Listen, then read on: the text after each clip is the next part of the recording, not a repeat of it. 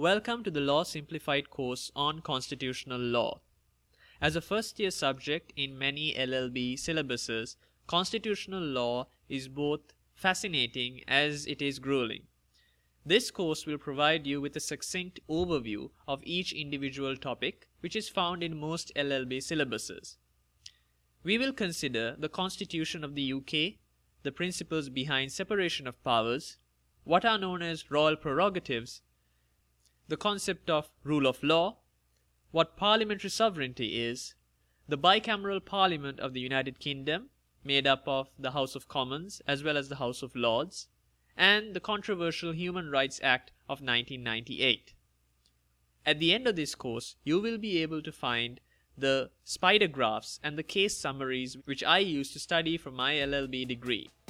Now that you have an overview of the syllabus that we will be covering, let's begin.